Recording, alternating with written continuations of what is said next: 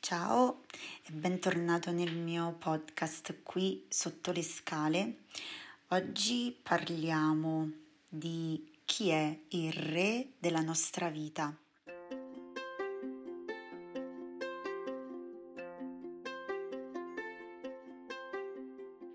Nelle fiabe, a volte in alcune narrazioni, ehm, compare la storia ehm, del re ammalato o del re che viene a mancare.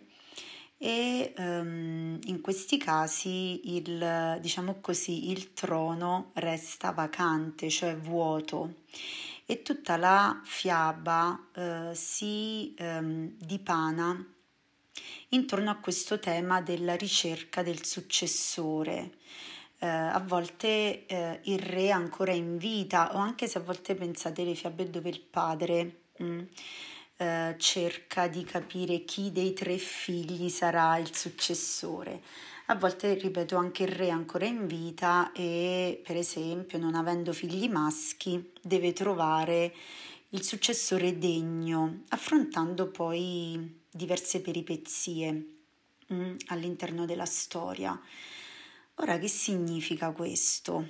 Questo è quello che accade ad ognuno di noi ehm, perché diciamo così che nella nostra vita periodicamente c'è un cambio del re, cioè periodicamente nella nostra vita cambia il centro che regola tutto il resto e, ehm, e in qualche modo cambia il senso, lo scopo che noi ci prefiggiamo eh, attraverso il nostro fare. Ehm, e questo senso, questo scopo appunto entra ehm, e eh, diciamo così prende potere eh, non solo nel nostro lavoro, nella nostra professione, ma in qualunque cosa facciamo, anche nelle relazioni probabilmente le relazioni che hai oggi non sono quelle per esempio di cinque anni fa o quelli che erano i tuoi obiettivi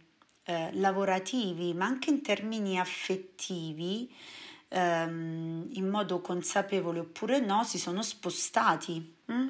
se tu li vai ad osservare e probabilmente tra cinque anni questo cambierà ancora.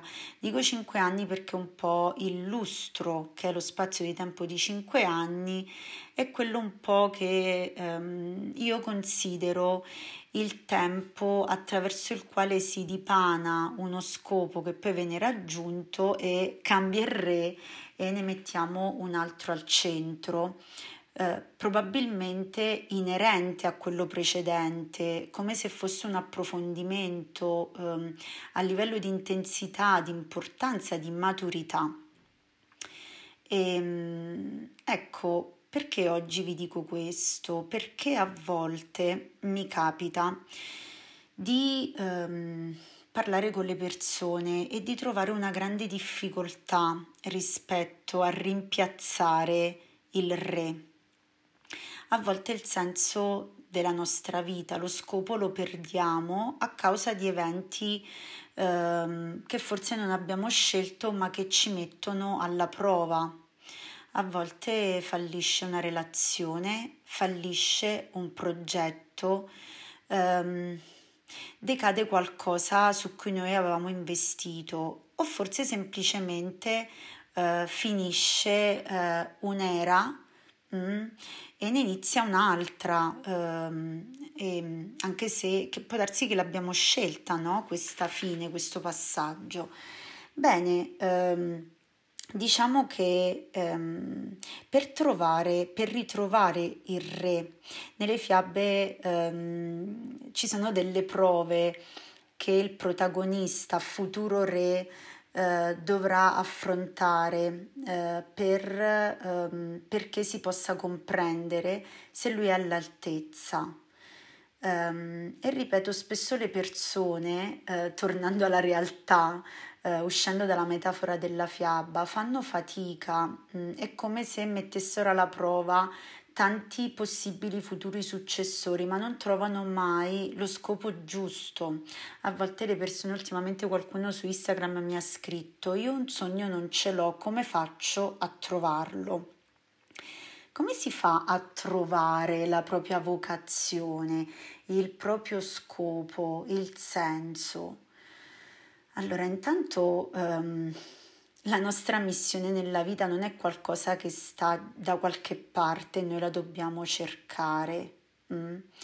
ma uh, spesso essa si trova dentro a quello che già stiamo facendo.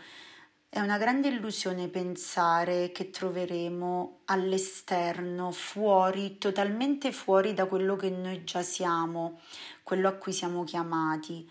O a volte succede, ma se ci pensiamo bene, in qualche modo quello che veniamo a scoprire di nuovo in realtà faceva parte di noi già prima.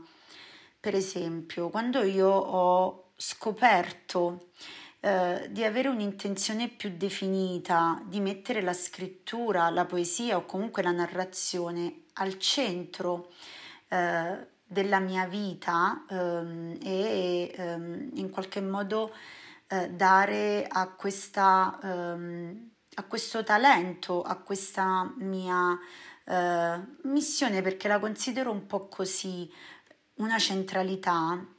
In realtà questa cosa faceva parte della mia vita anche prima, solo che non la consideravo, non la curavo, non me ne prendevo carico per bene. Quindi a volte più che andare a trovare eh, la vocazione e il senso e lo scopo, è necessario coltivare quello che già facciamo e provare a guardare quello che già abbiamo. E, ehm, per capire se una cosa è davvero fatta per noi, se quel re vale la pena che stia lì in questo momento della nostra vita, eh, è necessario quando agiamo con quello scopo, eh, in base a quel senso che stiamo dando alla nostra esistenza, è necessario farci una domanda importante, e cioè per chi lo sto facendo. Perché ehm, è importante che la prima risposta sia lo faccio per me perché mi fa stare bene e mi piace. Questa è la prima risposta, assolutamente importante perché quando ci raccontiamo che facciamo qualcosa solo per gli altri, a volte questo non funziona, non è un buon re. Mm? Um, il fatto di mettere al centro qualcosa che facciamo solo per gli altri. Uh, la prima risposta è lo faccio per me perché è um, eh, è qualcosa che dà un senso alla mia vita, che mi fa sentire che in qualche modo um, mi, mette a, um, mi mette alla prova o in qualche modo fa fruttare quello che io sono.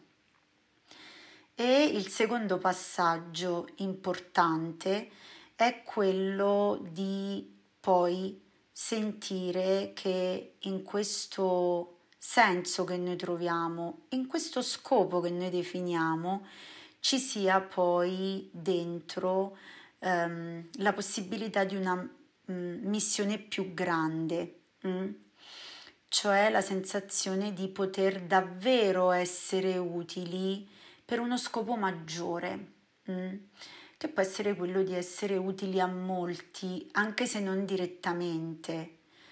Eh, io scrivo davvero prima di tutto per me, ma mentirei se dicessi che quello che scrivo lo scrivo solo per me, perché sento che il ricambio che c'è da parte di chi mi legge è per me importante, è una sorta di scambio positivo che mi motiva a non desistere, a ehm, ad andare avanti anche nei momenti di maggiore fatica. Proprio in questi giorni sto pensando ad un progetto importante che mi costa un po' più di fatica rispetto a quelli passati, ma ho questa spinta di pensare che è buono per me, ma sento che è buono per molti che io faccia questa cosa. E sapete, ci sono degli studi che dimostrano che quando abbiamo uno scopo nella vita e quindi quando abbiamo messo il nostro re al centro ehm, ci deve essere un giusto mix tra il piacere immediato che questa cosa ci dà, ma anche, ehm, diciamo così, la capacità di ehm, percepire che si dona un piacere, una felicità anche agli altri. Questo è il re perfetto per noi e ci dà la possibilità di migliorare tantissimo eh, nel perseguire quello scopo e nell'attivare eh, quelle azioni che sono necessarie per fare quella cosa che ci siamo preposti, eh, perché in qualche modo ehm, il fatto di sapere che non lo stiamo facendo solo per noi, lo facciamo anche per noi, ma per un motivo maggiore ci dà la possibilità di resistere a quei momenti di fatica, di frustrazione che ci porterebbero altrimenti a sfuggire alla fatica e a cambiare re troppe, troppe volte, troppo spesso. Se cambiamo re troppo spesso, cioè scopo, obiettivo, senso, troppo velocemente, rischiamo di eh, non portare a compimento per bene l'intento del re che abbiamo messo lì e quindi di poter vedere i frutti buoni, eccellenti di cui noi siamo capaci. Ci tengo a sottolineare che questa cosa non dipende dal lavoro che facciamo, ehm, perché sapete, mm, mi è capitato di leggere, non so se sapete la storia di muratori che costruiscono eh, la chiesa, no? E eh, ci sono tre muratori che stanno costruendo una chiesa e viene chiesto loro eh, cosa state facendo? E il primo muratore risponde, ah, tiro su un muro. Il secondo risponde, costruisco una chiesa. E il terzo risponde, costruisco la casa del Signore.